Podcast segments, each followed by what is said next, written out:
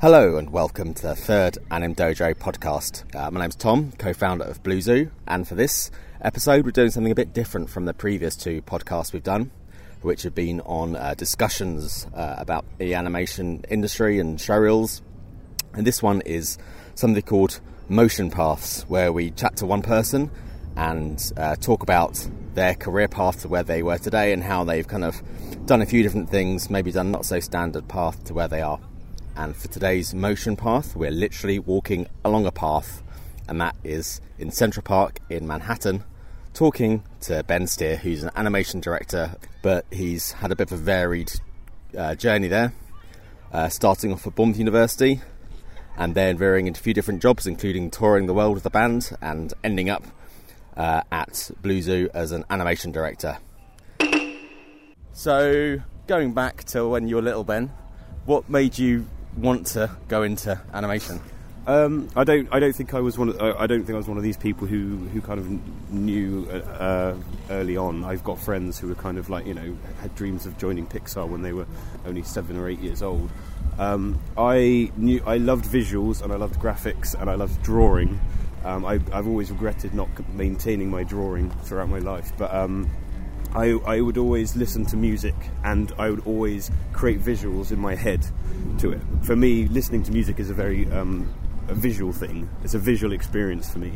And I, I think that it was only when I started talking to people late, slightly later on in life that I realised that that wasn't particularly that wasn't commonplace for you know children. So I think that was the first signs that you know I, there was something slightly different about me from the other kids at school in so much as I kind of I was always trying to visualize things. I was always thinking about things visually. I was always thinking about visual representations of things. But it wasn't really it wasn't really animation at all that I was I had any interest in at that point. I obviously loved the usual cartoons, but so you're very creative. I was I was creative. I was I was naturally get good at art. I think that's probably most of the people you talk to when you, you enter animation circles.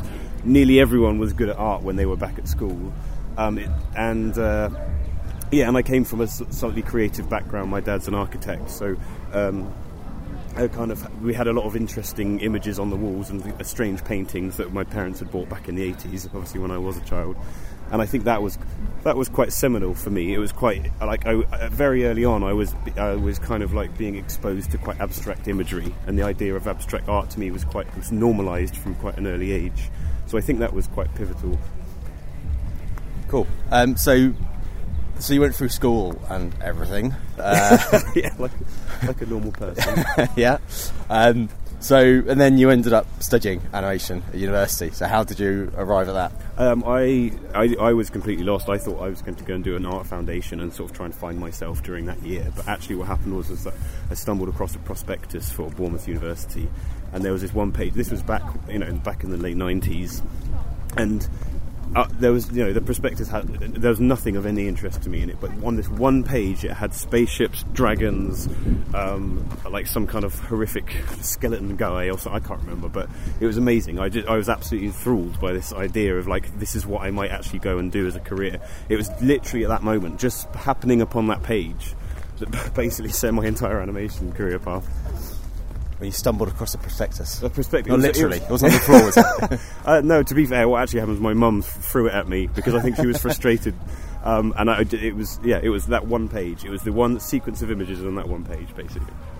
Cool. So you, you applied uh, and, and, then got in. Yeah, I applied. I li- I scraped in. They said, you know, you need to get this score in your A levels, and I just about got that score in my A levels. I I was I, I went to quite an old traditional um, Church of England school, and there weren't any modern. Um, it was it was very old school. So all we had to do, all we had were choices, things like economics and the sciences and English literature and things like that. So I ended up doing things that were complete. I did art. That was the only thing I did that was in any way related to animation, and everything else I did was purely just to get the points to get into university. Right. So um, so you did the course. Did you have any idea of when you when you saw the course, thinking in terms of career, or was it like I'll just go to university, then figure out what I'm going to uh, do then. Yeah, I think so. I mean, I, I can't really remember back then. I, I the the big discovery for me at university was that I after three years of learning and and getting to you know and obviously kind of becoming part of this community, I never felt confident in my own abilities, and I think that was something that kind of uh, meant, that was part of the reason why I stayed on from after the three years at Bournemouth. I stayed on and did a master's degree. And it, I need to probably point out that when you and I went to university, it was the final year when university fees didn't exist. We basically went free. to university for free.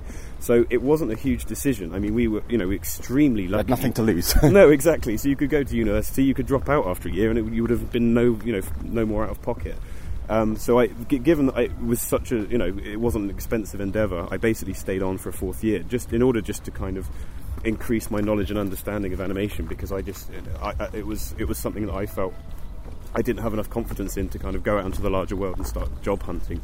And I, the more people I, I speak to, a lot of animators now, especially people who are studying, and it seems to be a, a similar feeling. There's a, there's often a feeling of a lack of confidence in your ability. Well, it's a massive step to go from the cocoon of education Yes. into the, the rest of your life. Yes, definitely. And some people and some people don't struggle with it so much, and, and some people do. And, and, and quite often, it's it's actually has little to no reflection on someone's abilities. Their, Well, their it's just a confidence, confidence thing, Yeah, it? exactly. It's just self confidence and self belief, and those and your abilities and your self belief are quite often very unrelated. For people thinking about whether they want to do an MA or not, how did you find it uh, compared to the BA? Uh, the, it was essentially very similar. We covered a lot of similar ground. What it acted to do, what it basically did for me, was it enabled me to kind of just continue learning and continue experimenting in a sort of a safe environment where I wasn't having to worry about trying to find a job. Like I said, it wasn't expensive at the time either. So it wasn't for like uh, for going overseas or something like that. No, like no, do I- for No, I wasn't really thinking that far ahead. I, I kind of, I just wanted to buying more time. I just wanted to further my education, essentially. And like I said, it was a cheap option. I mean, the, the thing is, I would say to people who were. Um, who had done the BA, I wouldn't suggest you would do an MA on the same course at, at the same school because you're essentially it's primarily designed for people coming from other courses. So you're, you're essentially cramming in three years of education just in, into kind of like twelve months. but on the flip side, if you, it's very good if you want to, if you've done a different Yes. did you, uh, BA and then you want to get into animation, you can do the MA to Yeah, of course. to move sideways. Yes. Cool. So uh, when you did the MA and you finished that after a year, what what happened? Well, my course, my journey was throughout my twenties was generally I kind of moved away from animation. I kind of I, I, was- I still hadn't found this kind of confidence in my abilities. I still didn't really feel like I know what knew what I was doing or I knew what I wanted. But that's very common, right? But not everyone knows that's common. No, of course, and I also don't think that I, I, I know that there are a lot of people who then who don't go into the animation industry, but I, I- I wanted to. I just didn't really know how. I wasn't really prepared. I don't think I was ready in myself. I didn't have any self confidence in my abilities. So I basically went off and just did other work. I went I went back to my hometown. I ended up just working for the local council. I worked for some pensions company. I got into a band. I started playing music. I eventually started doing freelance work here and there, and that was actually how I um, got back in touch with Blue Zoo uh, as a freelance generalist. And out, throughout this entire time, I was just doing other things. I'd gone off. I'd gone into a relationship. I was, you know, playing in various gigs here and there. And I think I really, really needed that time to kind of go off and just find what it was I wanted to do. You know, as long as I was earning money, it didn't really matter. There wasn't like a ticking clock that you know dictated that I had to find my career path by a certain age. So what what eventually happened was I had joined a band that was quite serious and was full time when I was about 29, and I stayed with them for a couple of years. And after that, kind of all kind of fell apart as it was inevitably going to do. Uh, it wasn't then until I finally joined Blue Zoo full time. They we'd been in discussions, and they thought it'd be a really good idea if I joined uh, the productions team because I'd built up a good relationship um, with you guys, if you remember. And uh, yeah, and then the rest history. From then from then on, I've, I've just kind of like you know got my head down, worked the shop floor, and kind of um, yeah, just I've been enjoying it, and having a great time, and just and, and now I'm f- you know fully 100% committed to this career. Having having tried others and having gone other places, it's just made it more. It's galvanised it in my mind that this is what I need to be doing, and this is what I enjoy doing the most. So that's one thing I wanted to ask on. Do you think that doing the going with the band kind of you toured the world? Uh, yeah, yeah, we did Parts some- of it. we toured, yeah, we had some pretty crazy moments where we were playing gigs all over the place. Yeah, and I, I, what, I, what it really helped was to give me a view of another industry, a completely different industry, and actually one that's notoriously difficult to break, one that's notoriously difficult to to make money in, and one that's very ruthless as well. So. having seen that, having seen that as an option, coming to the animation industry, you realise how great it is, how how amazing the people are, how friendly everyone is, and it just, yeah, it, it, it just made it clearer clearer in my mind that that's where I needed to be. Gave you a kind of bigger frame of reference of Yeah. what, you, what you wanted to do in terms of different different careers. Yeah, exactly. And I've I've heard this story throughout the, the animation industry. You know, I, there, there's a uh, there was a guy at Pixar. I remember them talking about it as well. I think it was the guy who directed uh, Monsters University. We went to a talk with him, and he said that they had. You know, there was a guy there who'd, who'd been a plumber for 20 years and then decided to try his hand at animation and would just, you know, really took to it like a fish to water and, and, and that's what he ended up doing. You know, there's, there's nothing to say that you have to you have to be on your career path after you graduate. You know, that you, there is plenty of room for people to kind of find their way, and there's plenty of time. There's no, you know, there's no age bias. It, it's not like you're you're not going to get a job if you're over thirty. You know, so you, you have time. I think that's the uh, kind of the overriding feeling I, I have. Because I think I've mentioned in previous podcasts where it seems these days there's a there's a big pressure for for graduates to uh, to pick their career path and then stick with it, which is a massive kind of pressure to Yeah. to succeed very quickly. Yeah, I can imagine. Yeah. you know, there's there is no thing as a job for life anymore. No. When and people do kind of switch back and forth, where some people have multiple careers Yeah. in their lifetime, which is very, much more common than it was. Yeah, exactly. Kind of like think- 30 years ago. I think the last the last figure I heard was on average pe- they think people have seven different jobs in their lifetime or something. You know, that, that are considered careers or something. That Yeah. could be complete nonsense, but, but definitely someone definitely said that. And You've worth said it now, so. I've said it, so you can quote me. Cool. Okay. Uh, so within Blue Zoo, you you started animating Yeah. on a show, and then you kind of then moved up up the chain. Yes. So I think this is really important because I was talking to we we've been meeting a few companies out here in New York, and someone else said it recently as well. That there's a general feeling that a lot of graduates are coming out of school now with the idea that they want to be like an art director or an, some kind of supervisor, or they want to be a director even. And it's not you. It's not really until you get into the industry you realise. First of all, no one's looking for those people for those roles from graduates. We want we want people to we, we want to find the talented people to then allow them to then work up to those roles So it's just just started to waz it down with rain. Um, so we just found a little bridge. So it's going to go echoey now.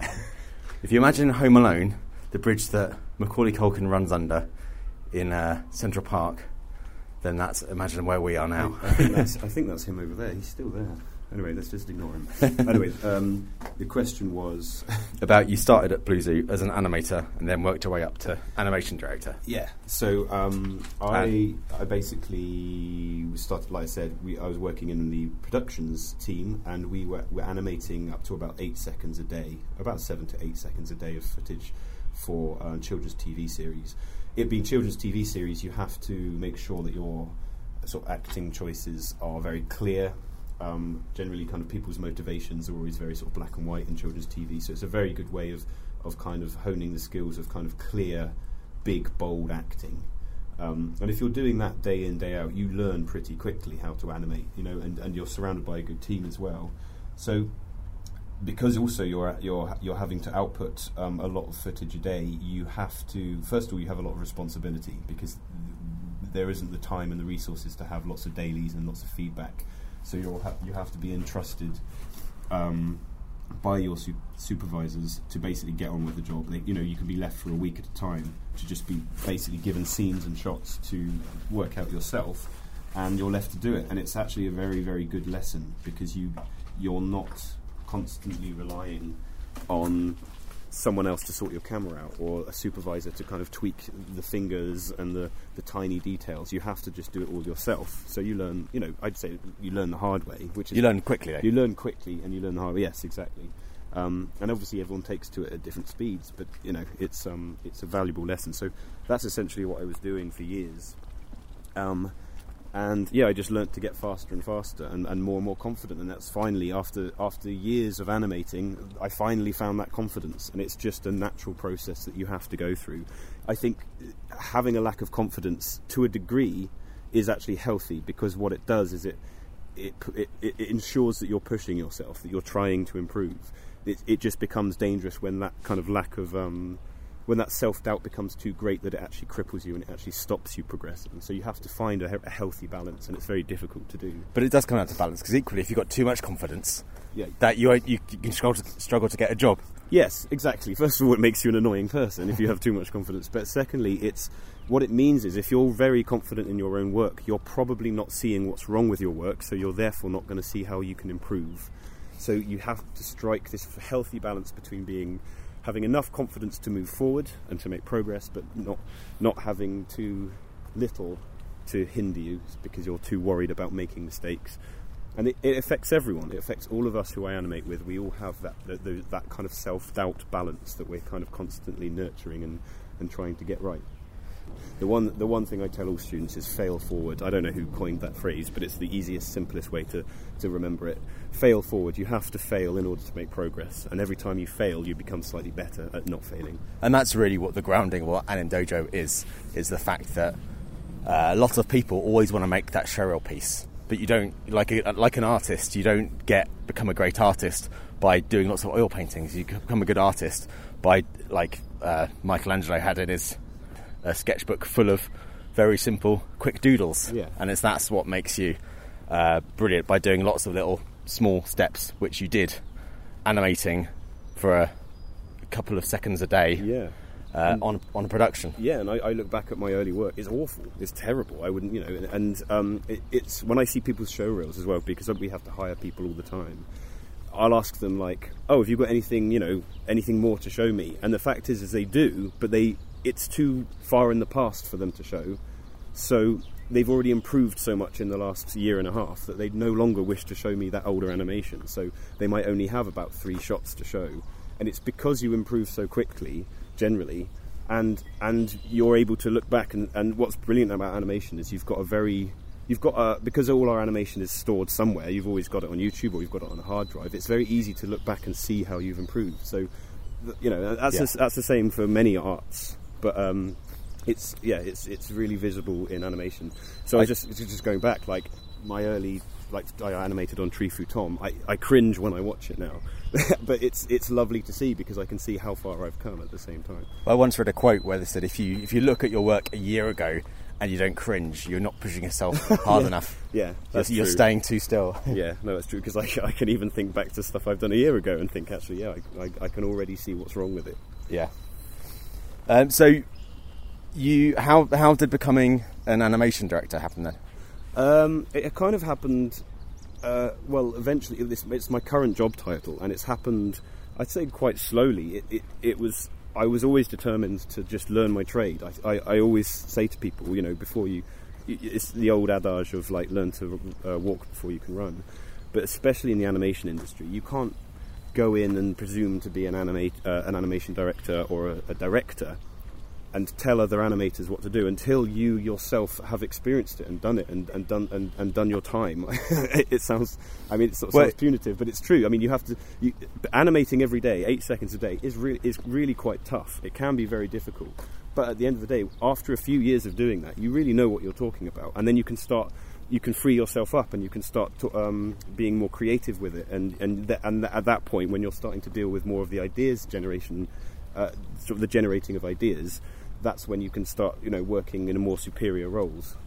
And I think it's um, I think I guess one of the things I think that makes a good animation director is not so much the skill, but it's the communication. Yes. And that's something that takes a long time with experience to learn how to communicate well. That I guess when you're younger, you don't have that experience of communicating in a studio environment with a with a wide array of personalities. Yeah, exactly. And also, it's just a life skill, you know, just people, just um, people management. Um, you can go on as many management courses as you like, but at the end of the day, just having having experience of working with people and how to communicate with people is, is something that you, like any other skill in life, you learn. So I'm far better at communicating with people now than I used to be, say, seven years ago, just because I've had to do it. Like anything, you just you do something, you become better at it. you learn what works and what, what doesn't work. Yeah, exactly. So didn't you you became an animation director and then you stepped back for a bit? Yes, so at one point I was promoted to animation director and I basically realised that I still didn't feel confident enough in my animation skills. I was telling a lot of people what to do and how to frame their shots and, you know, what beats to try and hit. But ultimately, deep down, I really knew what I ultimately needed to do was just go back to the shop floor again. I just needed to go back, spend a few more years just honing my craft, and then and then go back to being an animation director again. So you went back to being an animator for a bit. How long was that? Um, oh God, I can't. I don't, I, Was it a year or so? Yeah, no, it? was more than that. I, I went, I, I went on to Tree Fu Tom series, season two, so that would have been about a year and a half. I did Q Pootle, that was about a year, uh, and then we did uh, Digby Dragon. So I did another three projects just as a lead animator. Um, Then what? What's uh, the difference between a lead animator then an animation animation director? So, a lead animator, uh, generally, you will be in the team of animators and you'll be animating generally with about the same um, number of frames to produce daily, sometimes a bit less. And you'll just be in charge of kind of representing the team and liaising with your team members to make sure everything's okay and working out, you know, assigning whose shots go to who and things like that.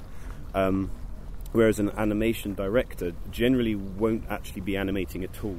They'll be far more concerned with uh, like analyzing how, what the animation style will be for the piece, and then uh, story. and, and story exactly, and working with the director to kind of get the best out of the story, and also just uh, feeding back to the animators and and making sure that they are the way that they're moving the characters around is all on model, making sure that they're all the character is coming across. Uh, I know a lot, a lot of the larger productions, like in film, have animation supervisors as well, where you have basically sort of several more layers to the kind of. So it's uh, more direction, more directing than animating. Yeah, exactly. Yeah. Yeah, cool. So nowadays you're doing a lot with development as well, kind of helping kind of clients develop their ideas and scripts. Um, how have you found transitioning from an animator role to doing that script, uh, helping with script stuff? Is that something that you found has come natural, or have you had to do any kind of extra training or learning for that? Um, well, basically, how it all came about was I was.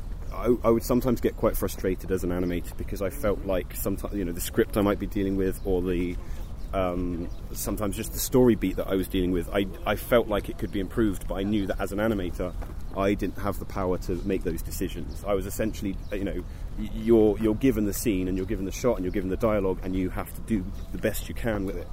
So I would I would t- took more interested I I took more interest in the sort of the writing process and looking at story, and I think it was around that time I really started reading up on it. I, I read um, several books about writing and screenplay writing and stru- and story structure and things like that, just purely out of interest. I found the subject very uh, fascinating.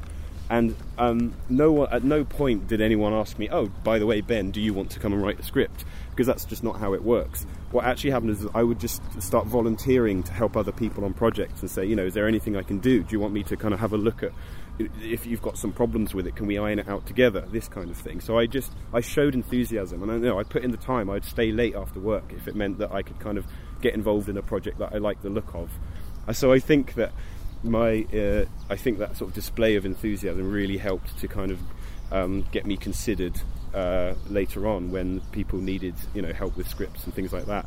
And then eventually, I think um, Blue Zoo kind of uh, then trusted me enough after I'd kind of proved that I could do it. They trusted me enough to actually give me um, script writing jobs here and there. And then the, one of the most recent jobs I've done uh, was for Playmobil, where they sent us a script and it it wasn't really working. It had been translated from German, and I sort of you know I just I went I tried to go above and beyond. I said, well, listen, you know, let me have a go. I'll try and rewrite the script and I'll see if I can improve it. And I you know they agreed it was improved after I finished with it. So ultimately, it was just another great. Um, learning experience. It was another. It was another chance for me to just try script writing again. And again, it come. It came from me volunteering to do things and trying them and sort of seeing if I could and sort of saying, look, there's nothing to lose. If I, if I Yeah. try and improve this script and it's worse, then you know just go back to where it was. But it's all stuff that I. I had, you know, it was it came from me. It was my enthusiasm and it was my time that I put put into it to, in order to get there. Basically, I think that's probably one of the most important pieces of advice uh, from from my perception is that just taking that uh, opportunity to ask if you can do something because Yeah. in life nothing nothing will land in your lap. No, You've got to go out there and ask exactly. And I was just saying this to someone the other day who was telling me they were uh, completely unrelated to our industry, but someone was telling me the other day how frustrated they were with their job. Mm-hmm. And the first bit of advice I'd give someone in that situation is no one's going to come and promote you. No one's going to. No one's looking around for someone to kind of hoik out of their boring job and, and give them a great job. If you want a change in your life, in your career, you have to chase it and it sounds obvious when you when I put it like that, but actually, you know, you you don't you see people complaining about their job, but they're not actively doing anything to change that, whereas they can, and I, I have, and I've seen other people do it as well. And, and I guess that is a confidence thing because what the worst that can happen is they say, uh, "No, thanks, I'm all right." Yeah, So- exactly. And you have, and again, it's about it's about becoming slowly more comfortable with failing, and and realizing that you're not actually losing anything. You know, if you like, for example. Um, uh, even for you, Tom, I've done a, a couple of pitches recently where I've written up some ideas and said, "Look, this is how I would do it." We've given it to the client. The client said, "No, thanks." So I go, Yeah. "Oh God, okay." You know, I don't mind anymore because I and I, I a lot of the confidence has come from the fact that um, I've done enough thing. I've, I've created. I've finished enough projects in my life that have been accepted as being quite good now. That I know I'm capable of, of good output now. I've proved it to myself and I've proved it to other people in the company. So now I feel I'm far more at liberty to fail now and again. I can occasionally like I can mess things up. Not that I do, because I, there's too much of a good structure around me. There's too much of a framework around me that we don't we don't generally fail at anything. I mean, that's a quite a strong term anyway. But it means now that I'm I, ha- I don't have that fear anymore. I know that I, I, I can I can trust that my opinion on what what will work is probably going to be right. And it's, it's also about taking learnings from those times when it doesn't go according to plan, saying, "Well, how can I learn Yeah. from this so I don't make the same mistake twice?" Yeah, exactly. And then what you start to do is when you get more confidence and you start getting feedback, instead of wh- what generally happens when you're younger and you're less experienced and someone's giving you feedback, is it's quite common and quite natural for us to seize up. We tense up. You know, we cringe a little inside when someone's telling you what's wrong with what you've done, and you get defensive, and you naturally you want to you want to almost retaliate and sort of say, "Well, I, you know, my opinion's different." Whereas actually, the more confident you get, the more accepting of feedback you get, and actually, it gets to the point where you become more welcoming of feedback. To the to the to the point where now, if someone's got some feedback for me, generally, I really want to hear it. I find it fascinating now because I want to hear someone else's take on what I'm doing. Because I know that my opinion is, is is worth it, and I know that theirs is too. So then, then what what's what used to feel like to me like really difficult criticism to take now feels like an interesting creative discussion, and it's Right. all to do with my. yeah, it's all subjective to a- to an extent. It's, my perspective. All that's changed is my perspective. It's not obviously. Obviously, there are lots of other interesting things that can be happening in these conversations. For example, you, it's not always that simple. You can have someone who's just very bad at giving feedback and can make people feel bad about their work. But unfortunately, I don't have to deal with those people. That's someone who's bad at their job. Yeah, exactly. and, and unfortunately, we a lot of us will encounter people who, who are bad at their jobs and bad at, at communication and bad at giving feedback. Cool. So from that, what uh, would you do the same path again if you were 18 years old again? Um, I I would lo- I love the idea of being going back to being 18 and knowing what I know now and just being some kind of super mega ace at my job who was just miraculously. But then you might have too much confidence, and it might go really badly wrong. yeah, it's true. Well, then I'd go on a new journey. Of, um, um, I, uh, do you know what? The way I think about a question like that is, I'd have to like we have to be really strict on the rules. So I'm 18 and I and I know this career. So no gambling. So. Um, I had a, I did have a, a, a chip on my shoulder, so to speak, for quite a long time when I first started off full time in animation because I was, I was in my early thirties and I was sitting alongside and working alongside people in their early twenties who were at the same level, some higher level than me, and it felt very much like I had even more to prove. But the, the, it was very far from the truth. Again, it was just purely my perspective on a situation. No one cares. Everyone's got their own challenge. Everyone's running their own race. And um, I, I think the only thing, going back to the original question, I think the only thing I would change would probably be uh, I don't know because I think actually the experiences I had right up until before I started full time at Blue Zoo were some of my most amazing experiences. Like we, I was touring in a band. We were literally going a- around the world playing gigs and things. And I think it's It all adds up. It adds up, and it's it's contributed to me having some great memories. So no, I don't I don't think I would change Cool. anything. Okay. So for anyone out there starting out at that uh, 18, early 20s stage of their career, Have you got any nuggets of advice Um, into if they're maybe if they're not sure of what what path they want to go down? Uh, probably advice they've already heard, but it's always worth reiterating, is to not be afraid to fail. And it's really, really important. It's the biggest life lesson. You just have, you just have to keep trying at something, and you and you, and you can keep failing at it, and that's good. And the thing is, I honestly don't think, as I was growing up, as I was drawing, as I was dabbling in animation, I don't think anyone ever told us that. I don't think anyone really, really Yeah, it seems quite more of a modern uh, mentality. yeah, definitely. And I think um, also, like, uh, one example that I use for myself is the fact that I'm going to life drawing, and I have to remind myself every week that I'm not going to life drawing to create beautiful art. I'm going to life drawing to become better at life drawing. What I mean by that is, it doesn't matter if at the end of it I don't come away with something that looks beautiful, as long as I have just slowly, you know, just done another lesson in in improving my observation skills and improving my pencil skills. And it's not about creating beautiful things, it's just about having experience and building on that experience. And the other lesson that I'd say I think is really important is that you really, really can do anything you want. And I and it, I whenever I heard people like Will Smith and all these you know amazingly optimistic Hollywood film stars say this kind of stuff, it just sounds like complete nonsense. But the older you get, the more you, the more you realise it's true. The people who are successful at what they do are the people who just did it the most. And if I had spent the last 15 years of my life playing guitar every day, I would be an amazing guitar player.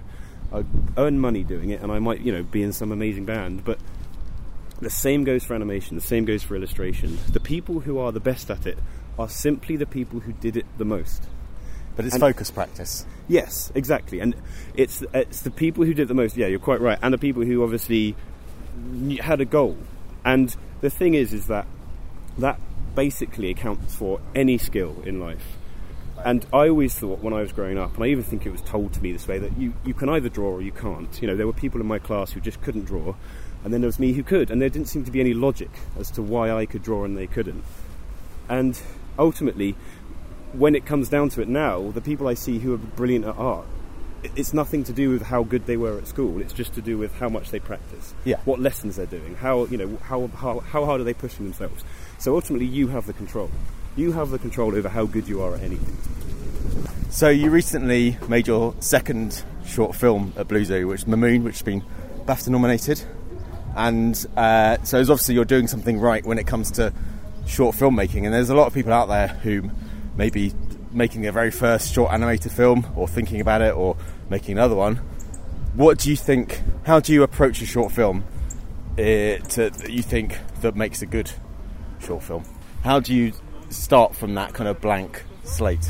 Um, I, well, that's just it. I don't start from a blank slate, and I think if you if you're looking at a blank white page and wondering what, what, what kind of short film you can make, your uh, your approach is wrong. Um, I would never start a project with absolutely nothing.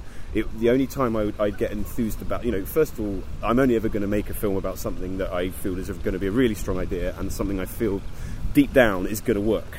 I, I, if, if I have my doubts, if I'm not sure the idea is ready, then I won't run with it. I'll wait until the idea is ready. And I don't think you can do that if you're just staring at a blank white page. So, in or, so as with all any any project that I've had to kind of conjure something up, I've always uh, tried to, my best to ensure that there's always a seed of an idea there already.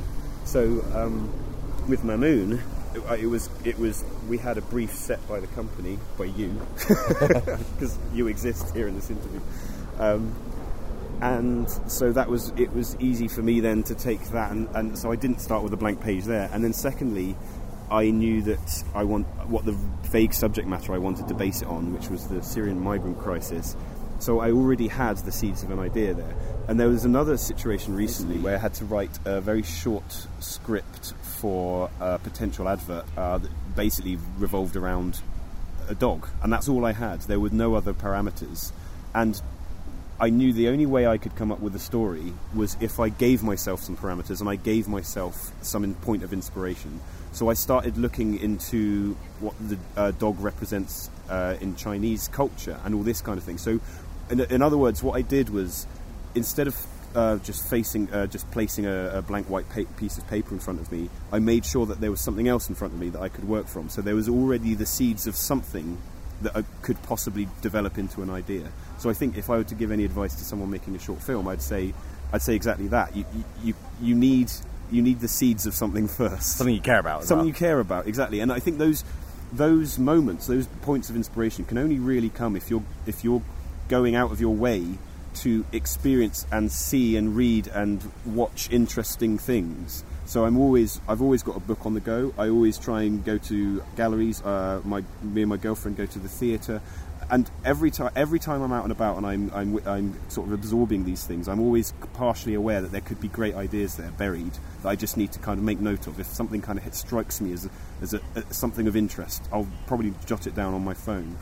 So there's always like a, and I, I've heard this um, this technique being used by a lot of people, especially writers. If they hear dialogue, if they hear you know some interesting conversation, you just need to get into the habit of just collecting good ideas. I've even got a folder on my computer where anytime I see an interesting image or someone links me to something that looks interesting, I'll pop it in this folder just on Dropbox. So it's on any computer I own. I have the same Dropbox folder and it just means I've got this. Like I, I, think it's up to you know several thousand images now, where I can quickly flick through, and I've instantly got a bank of amazing, inspiring things that I can use as a sort of a jumping off point for an idea.